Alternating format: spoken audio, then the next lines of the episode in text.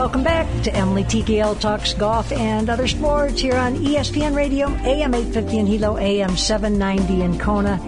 And we spent the last three segments talking to Dinah and Earl, or Dinah and Chick Kunitake. Uh, they are the, well, they planted, they, they nurture it, they produce it, they package it, Waiaha River Coffee Company, and, um, longtime friends of mine, but where I met them was through John Kunitake, and John and I have been friends since my days of living in Detroit when John was a, a jockey in Detroit, a very good one at that, and ran in my foot races. And I'm up at John's Mill right now in Holualoa, and John, it's always, we've just been sitting here rapping for the last hour and a half, and now we're going to tape a little on the show. John, great to see you as always. Yeah, thanks for uh, coming up today, Emily. Um, you're you're an awesome wahine. You know that because I remember you when you had like over twenty thousand runners in those days. It was amazing, and uh, even till today, uh, I still remember the running in, inside the ballpark, Tiger Stadium. Tiger Stadium. Yeah, and. Then I know. Then I realized that when they hit a home run, that they're hitting the ball so far. It's amazing. And you were you were always number five in our races. Yes, yes, I was number five. Yeah, uh, because I knew you. I, Yeah. I, I knew I knew the important person. the, the creator, producer, and Yeah, the, one, the yeah. one who lost their shirt. Put Yeah, those races. right. those are the great days in Detroit. I still hear from people constantly, and of course, Dave Bing, who was a, a you know Hall of Famer NBA player, he was just elected mayor of Detroit. But John, those were great days in Detroit, weren't they? I know you're a Oh, lover yeah, of the they- city, and you you rode a lot of races in that town. oh yes, I did, and uh, Detroit itself treated me very very well, and I would come down to.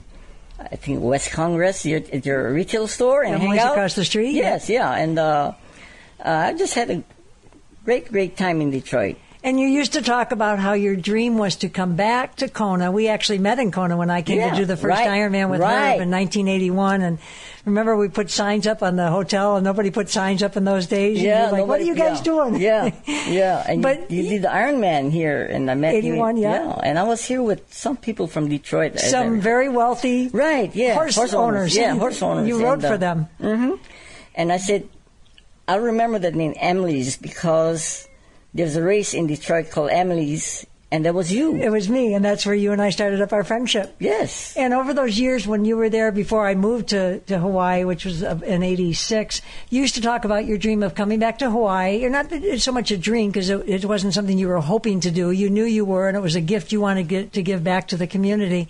You said when you finished with your, your riding career, you wanted to come back and, and start back in the coffee business and really treat the farmers maybe a little differently than they had been treated in the days when you were a, a youngster and your parents were in the farming business or the coffee business. Oh yes, and uh, that that was kind of uh, in the back of my mind as I was writing uh, in Detroit or elsewhere, because I was on a roll for years, and I would say, you know, I would make more money in one day than my family could pick coffee for a whole month. So I thought if we could improve something in Kona, then we all could make a living here. And when you came back, I mean, I spent a lot of time with you in those early years, like 86, 87. You came back with machetes. I'm sitting in your mill here now. I mean, areas where you would cut the, because the, everything had gotten overgrown because people weren't growing coffee for a whole generation. Oh right? yeah, uh-huh. And you started with machetes, Yeah. and your whole thing was that it was going to be natural. It wasn't going to be bulldozers. It was going to be, you know, really done by your hand. And it's amazing the amount of coffee that you have produced over the last 15, 20 years and the amount of consulting. Because I've been up here at this mill when you've had it packed with people who have moved to the island that are new coffee growers, and you have given your time along with the Farm Bureau Extension. Is that?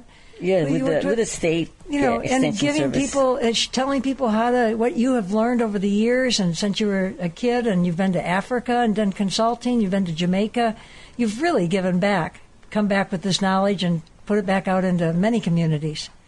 Yeah, I think um, I'm I'm really only starting doing that now because now I have more time, and I'll go more into consulting because we have lots of new farmers here, and it's basically it's very simple. So I say always keep the simple things simple. Well, it's simple for somebody who really knows what they're doing, Yeah, and the beauty of it is you're willing to share it. Oh yeah, uh huh. And it's uh it's a basic thing that happens all over the world. It's keep it simple.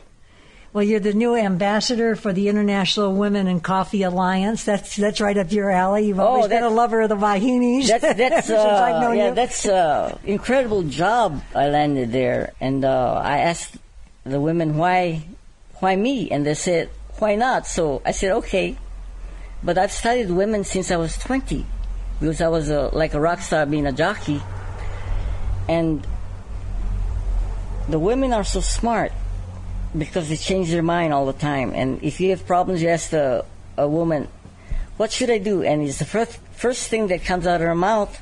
That's the right thing to do because in ten minutes she's going to change her mind, and it's the wrong thing to do. So I always listen to women, and they've carried me along basically all my life. I'm still listening to women. Well, I have to admit, you've always listened to me. Yeah, I I mean, I always yeah. felt like you really listened and were respectful, and I think that's Yes. that's one of the reasons you've always had so many female friends is that you are respectful of, of what we all have to say. And you know, another way you've given back to the community is the Kona Marathon. You know, it went on for a few years, and then it had a year lag. Um, I think only a few of us ran in it in those early days before you took it over and really became the founder of what we now know as the Kona Marathon, which is a marathon, half marathon, a 10K and a 5K, the UCC Coffee, Kunitake Farms, Kona Marathon. What a wonderful job you've done. Of course, Jim Lovell's been, Oh, been yeah, great. Jim- Jim's been and, great. uh, you've had thousands of people. I had a, got in touch with a, happened to be in touch with a sports writer from Detroit, Tom Henderson, recently, and he mentioned that he had come here with a whole group. He was training for the Leukemia Foundation where they raised monies, and people from all over the world have come. The event's coming up on Sunday, June 28th. We've been talking to Dinah and Chick a little bit about it. We've only got a few minutes left on this week's show, but we're going to hook up with you in a, in a few weeks for more to talk about it. But Matt, talk about what's coming up on Sunday, June 28th. Oh, we have a 5K, a 10K, a half marathon, and a marathon. I heard the winner is returning again. Um, and we have some locals who want to win, so they're training really, really hard. Uh, we also have a special guest again, Frank Shorter, who won the gold medal in 1972. Two? Yes, in uh, Munich. And uh, he's also coming back to help us again. So we're very fortunate to have a person like that to come to our marathon. And you, yeah, I think you have people running from like 45 states come to the event. I mean, it really, it isn't just a local event. People really know about this event and they come to it and, and they know that it's got a great party at the finish line at the Keauhou Beach Hotel where the start and finish is. Oh yes, yes. So it's it's a fun marathon. It's like for the family, you know, like a good Sunday turnout, good Sunday run. So those of you, you know, might be a little late to get training for a marathon, half marathon, but the 5K and the 10K, 3.1 mile, fi uh, 6.2 mile walk or run, it's a great way to get involved in your first run walk if you've Yeah, never you- done one. Uh, Oh, yes. Celebration of enjoying the outdoors and a celebration of uh, John, of course, is the ambassador to the event, of course, the founder and uh, the the man behind it. So, John, uh, thanks for your friendship for all these years. I'm looking forward to talking to you in a couple of weeks. We'll we'll do a little more about the the event and again, go to KonaMarathon.com. You can uh, print out an entry form, or you can stop by Dinah's hair salon at uh, right up here in Holualoa next to Paul's place, and she's got entries up there. Uh, you can also pick up some of their Waiaha River Coffee Company. Thanks to the Kunitake family for their support of the Emily T. Gale Talks Golf Show. And John, good to see you. We'll catch you a little later. Okay. Take and- care. Uh, we both say aloha. Aloha. We'll have a couple minutes here, so I want to send a congratulations out to all the teams that were out at the Newbery Quiz Bowl at the uh, Hapuna Beach Prince Hotel recently. The 20th annual, I knew nothing about it, but uh, somebody, a parent told me their son was on the Konawaena team, Ian Denser, and I thought, I, what is this? And I found out the Newbery Award was given to a book every year, a very prestigious book, uh, to a title and author. And the children through the library at their respective schools read these books, and they form teams, and they get knowledgeable about each book and the and the authors. And then there's 30 30 question quiz uh, where the teams compete against each other. It was great fun to see reading rewarded in such a spirited way, and it was felt like a sport. We were in the audience. I was watching for a while next to uh, sitting next to Karen Han. Her son Jeffrey was a backup for Konawaena. And I met Juliet, who was a fifth grader, who was on the winning Konawaena team last year, and it was just really fun to see the enthusiasm of um, reading being presented in such a joyful way. So, um, also want to mention to talk about Joyful. How great it is to have the Moku O Hawaii paddling season. Uh, just abound with enthusiasm. They were at Kailua Pier the last couple of weeks, and it's just it's just great to see all that spirit out on the pier, and it spreads out through town. And uh, uh, I love Kailua Village. And there's so many great summertime days. Get down there and enjoy it, and out to the old airport park where wonderful things are happening. The Mokuo, the the walking jogging path the beach. I love the way they've trimmed it down. You can be in, on the runway taking a walk and see the ocean. There's a great walk along the ocean. So just a great facility out there, Old Airport Park.